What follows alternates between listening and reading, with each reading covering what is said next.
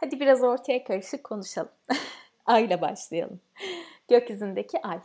Ay bizim duygularımız demek, ruhumuz demek. Bu dünyadaki aslında bir bakıma en zayıf halkamız da demek ay. Çünkü bütün e, diğer gezegenler, yani onlar gezegen olduğundan, ayda ışık olduğundan aya bir şekilde etki ediyorlar. Genelde de pek hakkımızda hayırlısı olmuyor aya etki süresi. Ve bizim de ruh halimiz sürekli değişiyor. İşte bir an böyle sanki bıraksalar intihar edeceğiz. beş dakika sonra dünya yansa umurumuzda değil. Aslında bunu sağlayan en temel şey yukarıda ayın acayip gel gitti hareketleri. Bizim doğum haritamızda da potansiyelimize göre aya e, sert sayılabilecek ağır gezegenlerden, Plüto gibi, Uranüs gibi gezegenlerden açılar varsa aslında bunun tezahürünü biz e, psikolojik anlamda birçok rahatsızlık yaşayarak da hayat boyu yaşayabiliyoruz. Yani gerçekten bir haritaya baktığımda herhalde en merak ettiğim ilk şey ayı nerede oluyor? Çünkü bazen şöyle komik bir şey oluyor. Mesela bir arkadaşım aşk acısı çektiğini söylüyor. Haritayı bir açıyorum. Yani ayı öyle aşk ya da acı çekecek bir ay değil. Ya elbette herkesin aşkı da acısı da kendine, ama onlara da gülerek söylüyorum. Yani e, bu bu şey gibi. Bazen hani parmağımız kesiliyor. Koptu sanıyoruz. Tabii ki çok şaka ve afaki konuşuyorum. Tek gösterge bu değil. Haritada bambaşka şeyler de olabiliyor, ama ay büyük ölçüde bizim aslında gün içerisinde kendi psikolojimizi nasıl yönettiğimizi bize bence çok net gösterebilen bir şey. Şimdi bugün ay terazide. Benim de doğuştan ayım terazide. Bu acayip bir konu. Yani bu yüzden de en eğitimlerde de, Theta Healing eğitimlerinde de hiç alakası olmayan bu konuyu bir şekilde böyle iki üç cümleyle entegre ediyorum. Alma verme dengesinde neden? Terazi en temelde baktığımızda zaten bir obje olarak iki kefesi olan, dengede olduğunda rahat olan, ağırlıklar çok sert inip kalktığında alt üst olan, tak tak tak tak tak tak düşmeli kalkmalı ses çıkaran bir objemiz. Aynı zamanda biliyorsunuz ki adaleti de simgeliyor, değil mi? Yani o adalet figürü olarak da terazi örneği karşımızda. Ee, genel anlamda da hani bursal değerine bakıldığında da estetikten, sanattan, uzlaşmadan, ilişkilerden keyif alan bir şey. Yani zaten varlığını, yani düşünün duygularımız, ruhumuz ay dedik. E, teraziye bir şey konulduğunda hemen karşıya da bir şey konulmalı ki kişi bir dengede olsun. Bu da benim gibi ay terazileri hep bir ilişki arayışına, hep bir karşı tarafta biri olsun da onunla bir iletişimimiz olsun. Alalım verelim, bir al gülüm ver gülüm, ortaya bir şey çıkaralım arayışını itiyor. Çok amiyane anlattım. Allah aşkına astrolojiyi biliyorsanız böyle mi anlatıyor bu kız diye beni dinlemeyin. Keyifli bir şekilde böyle sohbet ediyormuşuz gibi dinleyin. Ders değil zaten, ne haddime bir buçuk yılda. Neyse, bunun üstüne ben e, tutmasanız zaten üç gün anlatırım ay teraziyi. Buradan çok gol yiyen biri olarak hayatta. Yani bir birim zarar gördüğünde hemen bir birim zarar vereyim, uzlaşalım. Hani zararda da uzlaşalım, iyilikte de uzlaşalım diye. İçimdeki o terazinin diğer kefesini hep böyle yönetmem gerekiyor, dürüst olmak gerekirse. Peki şimdi neden ay teraziden bahsediyorum? Bugün terazi burcunda bir dolunayımız var. E, bu zamansız bir yayın olsun isterdim, ama şu an zamanın içine girmiş bulunmaktayım. Doğal olarak tarihi de söyleyeyim. sekiz Nisan tarihindeyiz. iki bin yirmi yılındayız.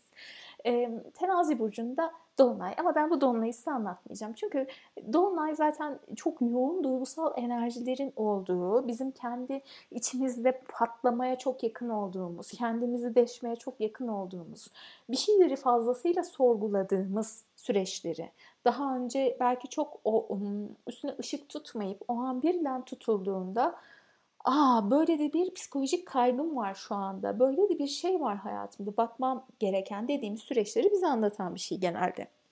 E, terazinin konularını anlattım. Demek ki biz bugün ilişkiler üstünde düşünmeye çok meyilliyiz. Ama terazi olduğundan bu acaba en çok hangi konuda bunları düşünmeye meyilliyiz? Alma ve verme dengesinde bunları düşünmeye çok meyilliyiz. Şimdi benim en sevdiğim konu alma verme dengesi. Bu yüzden bunun üstüne biraz konuşalım. Yıllar önce ilk kez aile dizilimine gittiğimde Ralf İman isimli bir e, aile dizilimi ve aynı zamanda eğitimlerini veren bir e, insan var. Türkiye'ye ara ara geliyor Ralf ve dizilimler yapıyor. Genelde yılda bir kez gidiyor ve eğer bu konuya ilgi duyuyorsanız Ralf İman ismini bir kenara yazın. Çünkü ben çok dizilime gidiyorum ve çok da keyif alıyorum. Ama e, Ralf'in tarzını çok severim. Çok çok keyiflidir, çok eğlencelidir. Ee, ve aynı zamanda hani bir eğitmen gibi de aktarır böyle süreci. Hayatla da ilgili çok şey öğrendiğim insandır. Zaten gidersiniz beni orada görürsünüz. Ben takipteyim. Yani Türkiye'de nereye geliyorsa gitmek için bir e, motivasyonum oluyor. Şimdi ilk kez Ralf'ten dinlediğim bir hikaye vardı. Bu alma verme ilişkileri dengesi konusunda ki bence iyi ki dinledim. Çünkü hayatımda böyle belki de en temelde alttan beni rahatsız eden, bir türlü yönetemediğim bir şeydi. Mesela o ana kadar, e, bu bayağı bir yıl oldu, beş yıl önce falandı bu bahsettiğim hikayeyi duyduğum zaman. E, şöyle bir düşüncem oluyordu en temelde. Hani veren el, alan elden üstündür ya, biz böyle biliriz. Aslında veren elin e, bana dayatılan bu yönü dışında, bize hep söylenen bu yönün dışında bir kibir olduğunu algılamama da neden olan bir şey oldu. Evet, hazırsanız başlarım artık. altı dakika geçti, anlatayım bence de. Şimdi Ralf şöyle bir şey demişti bir dizilimden sonra bize. İlişkiler doğası gereği denge ister. Yanlış mı şimdi? Ayterazı anlattık. Terazinin iki kefesi var. İkisi dengede olunca mutlu, yoksa inmeli kalkmalı dedik değil mi? Bu örnekten gidelim çünkü çok üst üste. İlişki doğası gereği denge ister. Evet, harika. Peki biz bu dengeyi nasıl sağlıyoruz? Dengeyi acaba şöyle mi sağlıyoruz? Dur şimdi Yeliz Ayşe'ye yüz birim bir şey versin. Ayşe de ona yüz birim bir şey versin. Ama acaba Ayşe Yeliz'e bunu vermek istiyor mu? Yoksa Yeliz sırf Ayşe ile iletişim kursun, o ona bir şeyler versin diye mi o yüz birimi veriyor? Ya da ondan üstün olsun diye mi ona yüz birim veriyor? Çünkü gerçekten alan el veren elden terazi açısından bakıldığında üstün oluyor değil mi? Ben ona yüz gram bir şey koydum da o bana bir şey koymazsa benim kefe yukarıda oluyor. Peki ilişkiler doğası gereği gerçekten denge istiyorsa eğer... Bu normal bir şey mi? Bu kabul edilebilir bir şey mi? Yeliz'in kefesinin Ayşe'nin kefesine göre yüz gram e, bir, birkaç birim üstü olması ve ona yukarıdan bakması. Tırnak kaçıyorum. Yukarıdan bakması. Sonra ne oluyor? Veren artık bir üstün ya. Daha da bir şey veresi geliyor. Sürekli onun iki birim daha artıyor, iki birim daha artıyor, beş birim daha artıyor. Oo, artık gökyüzünde. Diğer kefede aldıkça aldı, aldıkça aldı yerlerde. O altta olan kefenin artık bir şey yapması gerekiyor. Çünkü ne dedik? İlişki doğası gereği bir denge arayışında. Ne yapıyor? O kefedeki yükünü belki boşaltıyor.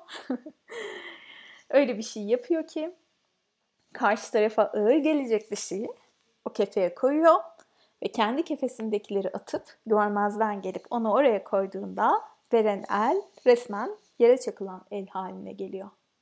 Sonra o kişi şöyle diyor. Onun için saçımı süpürge ettim o adam için. İşte yıllarca çalışmadı, eve ben ekmek getirdim, evi bir kadın olarak geçindirdim, çocuklarla ben ilgilendim, bir de beni aldattı.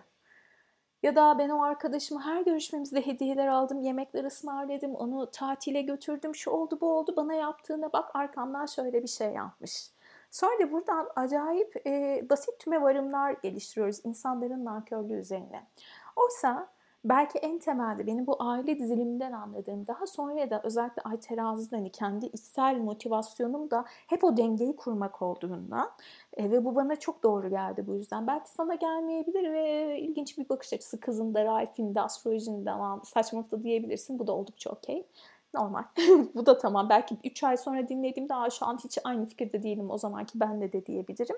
Ama şu noktaya geldiğimde gördüğüm şey...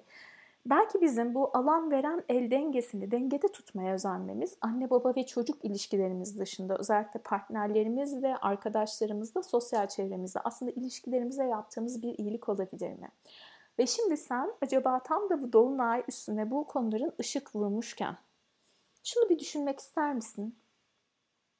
Alma verme dengen bu hayatta nasıl? Bir şey verirken onu sadece vermenin keyfi için mi yapıyorsun? Yoksa vermiş olmak için mi? Yoksa verdiğin şey bir rüşvet mi karşı tarafa? Sana bir şey versin, bir iyilik yapsın diye. Öyleyse sanırım içtenlikten ya da koşulsuz sevmekten ya da gerçek bir ilişkiden bahsedemeyiz değil mi?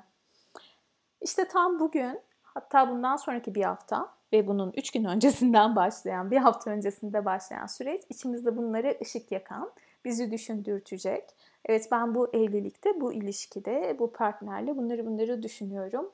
Ben bu kadar bir emek veriyorum ve vermeye de devam edebilirim. Çünkü ben bunu zaten ben olduğum için yapıyorum, keyif aldığım için yapıyorum. Ama acaba beklentim var mı? Ya da ben vererek karşı tarafı bir şekilde kendime mi bağlıyorum, ne kadar dürüstüm verdiğimde, ne kadar doğruyum diye sorgulama zamanıdır. E, bu kısmının sonsuza kadar arkasında kalabilirim. Çünkü denendi ve görüldü. Ne zaman o dengeyi bozsam gerçekten de üstümde bir ağırlıkla yere çakılmışlığım vardır bu hayatta. E, eminim dinleyen birçok kişi de deneyimlemiştir. Böyle böyle belki de dengede olmayı, üstün olmamayı, kibir yapmamayı, ego yapmamayı ve diğer insanları vererek manipüle etmemeyi de, yani belki gerçek anlamda ilişkiyi de öğreniyoruzdur. Bu da öyle bir kayıttı işte, alma verme dengesi üzerine. Benim şu ana kadar çalıştığım kişilerde ve öğrencilerde en çok gözlemlediğim şey. Yani bu konuda çok zorlanıyoruz, aşırı zorlanıyoruz. Ee, ama bunun altında da hep bir bu alan el olmayayım da veren el olayımın da üstünlüğünü seziyorum açıkçası. Hep bu konuda konuşasım vardı. Böyle de bir kayıt olmuş oldu. Hayrını görelim. Sevgiyle kal.